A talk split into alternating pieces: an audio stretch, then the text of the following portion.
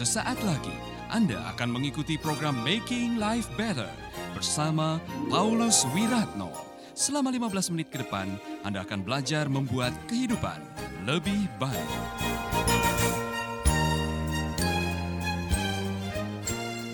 Untuk jatuh cinta itu hanya perlu 4 menit.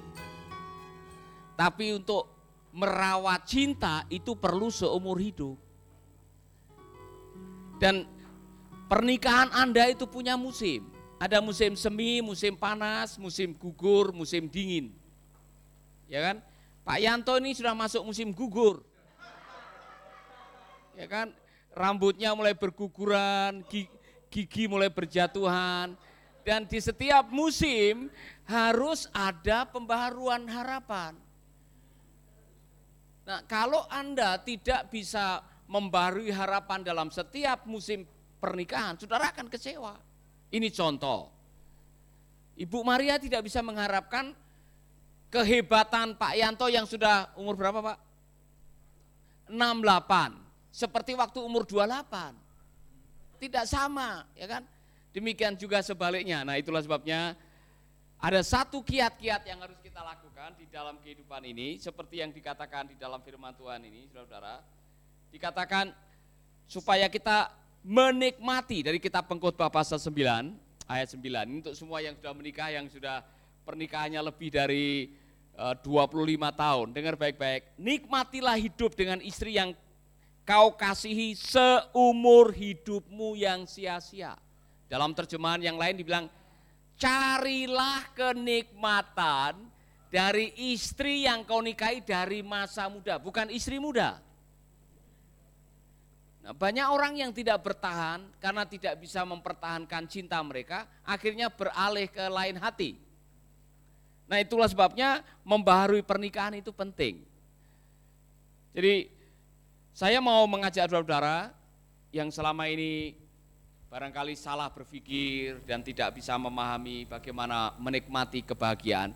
Kebahagiaan dalam pernikahan itu bisa dinikmati sampai maut memisahkan kita. Dan saya harus mengatakan jujur bahwa kebahagiaan nikah tidak berbanding lurus dengan kekayaan. Jangan pikir kalau nikah dengan orang kaya pasti bahagia. Jangan pikir. Itu hartanya Bill Gates 2117 triliun. Dimakan 25 turunan tidak habis. Tapi toh pada akhirnya bercerai. Mengapa orang bercerai saudara-saudara? Karena mungkin sudah mengalami kejenuhan mungkin menyimpan kepahitan. Menurut apa yang saya dengar, sumber perceraian itu hanya satu. Dengar baik-baik.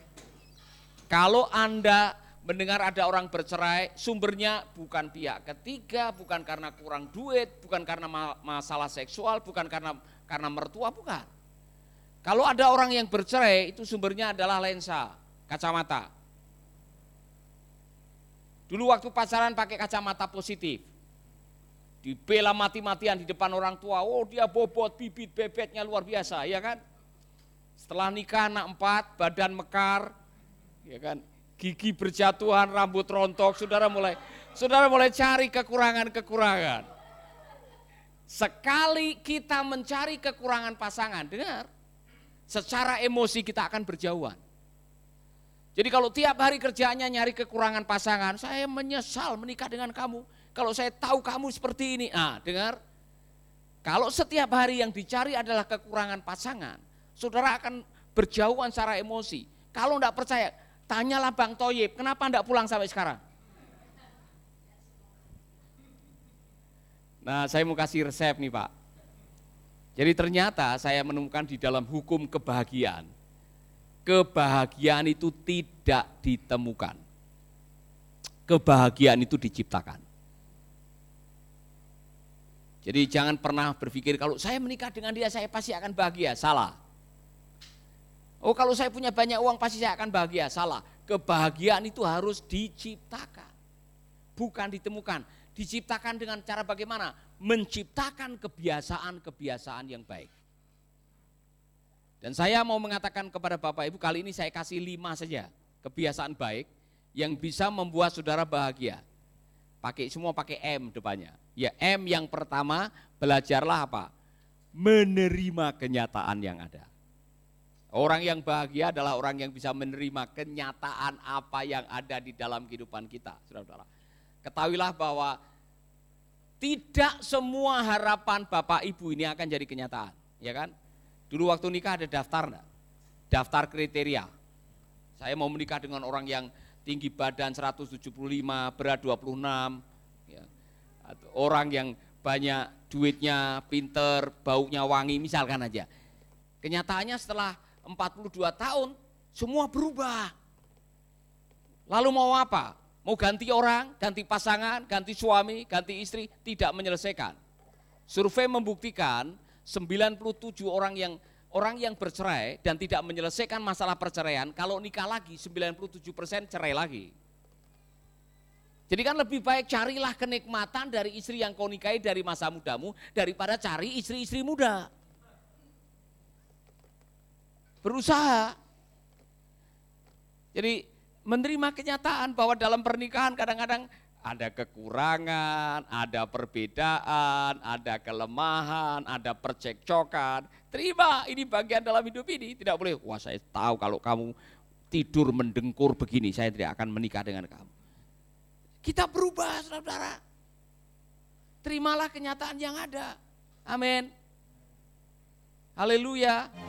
Anda masih bersama Paulus Wiratno di Making Life Better.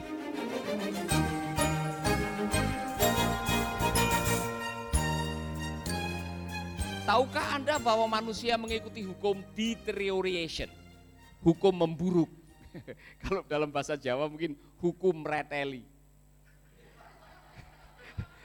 Semua berguguran. Dan itu di, ada di dalam kitab pengkhotbah bahwa kita ini nanti suatu saat penglihatan mulai berkurang, jalannya mulai goyang, telinga mulai budek, ya kan? Itu harus kita terima dalam kenyataan kita akan menghadapi seperti itu. Amin. Haleluya. Yang lagi nonton ini live ini, yang lagi nonton dan saudara-saudara yang sudah membawa pasangannya, tolong tengok pasangan saudara dan bilang, terimalah kenyataan hidup apa adanya. Amin. Celakalah orang yang tidak bisa menyesuaikan antara harapan dan kenyataan. Saudara-saudara, salah satu cara untuk menghadapi kenyataan supaya bisa diterima adalah gunakan lensa kebenaran. Maka Yakobus pernah mengatakan, count it all joy my brother. Perhitungkanlah segalanya sebagai kebahagiaan. Ternyata bahagia itu adalah masalah memperhitungkan atau menafsirkan kenyataan. Jadi kalau alat tafsir kita baik, alat tafsir kita benar, apa pun kenyataan bisa kita hadapi, ya kan?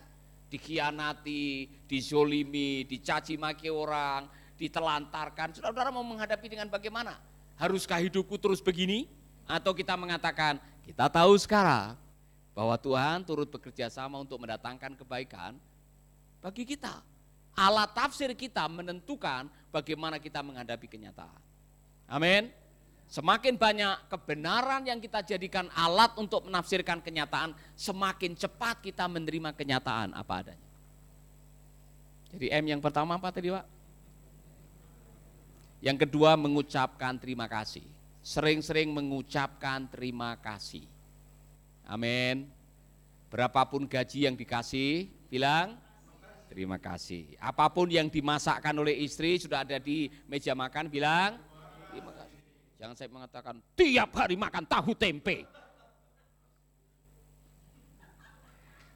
Ya. Waspadai ketika Anda mulai nyacat. Tahu nyacat? Saya kalau saya tahu kamu kayak begini, hati-hati saudara-saudara dengan kalimat saudara. Tidak ada manusia yang sempurna. Belajarlah mengucap syukur dalam segala perkara, dalam segala keadaan ucapan syukur yang lahir dari rasa cukup itu mendatangkan rasa nikmat. Rasa nikmat itu yang membuat Anda bahagia. Amin. Orang kalau sudah punya kasih dan rasa nikmat tadi, saudara-saudara, dia bilang lebih baik roti sekerat, tapi dengan hati damai daripada lembu tambun, tapi dengan perselisihan. Syukuri apa yang ada. Kalau adanya nasi sama sambal sama ikan asin, bersyukur. Kalau adanya hanya nasi saja sama garam, bersyukur. Masih ada nasi. Amin. Kalau adanya kok piring saja tanpa yang lain-lain. Bersyukur dan berikhtiar. Berusaha, ya kan? Ngetok pintunya Pak Trisna sana. Pak, saya hanya punya piring. Pasti ada yang tergerak untuk menolong kita. Artinya, saudara-saudara, dalam hidup ini, orang-orang yang punya gratitude, dalam hal kecil pun mengucapkan terima kasih. Rasa terima kasih itu bisa mengangkat kepahitan dan mendatangkan kebahagiaan. Maka orang Jawa bilang ojo mice. Saya itu kurang tahu bahasa Bali apa itu. Mice itu selalu merasa kurang. Dikasih gaji selalu kurang. Masuk gaji segini sebulan. Ya. Tidak pernah berterima kasih. Udah dimasakin, masak masakan tiap hari begini. Ya kan? Belajarlah bahkan hal-hal yang kecil bilang, terima kasih sayang. Ya kan? Coba bilang, terima kasih pap. Terima kasih pap. Nah, gitu kan luar biasa. Enak, enak kan didengar? Enak didengar ya. Coba. Terima kasih istriku. Nah, gitu kan? Enak didengar ya. Ya.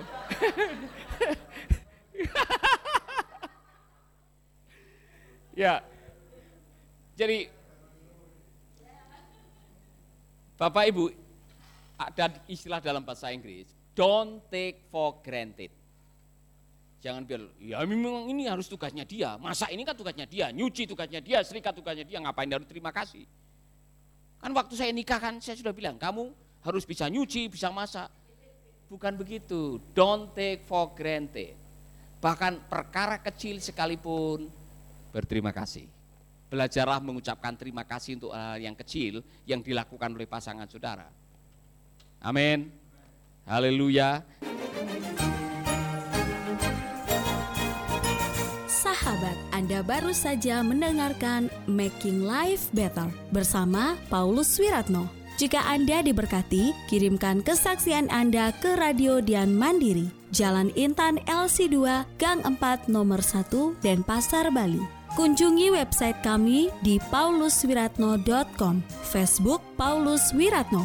Hubungi kami di 0811 3901 144 dan 0811 3901 140. Sekali lagi 0811 3901 144 dan 0811 3901 140. Anda juga bisa mendengarkan program Making Life Better ini melalui handphone Anda. Download aplikasinya di Play Store atau App Store. Sahabat, mari dukung program Making Life Better ini melalui rekening BCA 6690300525. Sekali lagi, rekening BCA 6690300525 atas nama Wiratno. Terima kasih, Tuhan Yesus memberkati.